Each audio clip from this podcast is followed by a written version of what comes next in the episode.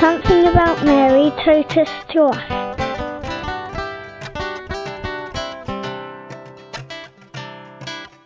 I'm Marian from Weybridge in England, and I just always think of Our Lady as the loving Mother of God and my loving mother, and, and that's the greatest praise I can give her.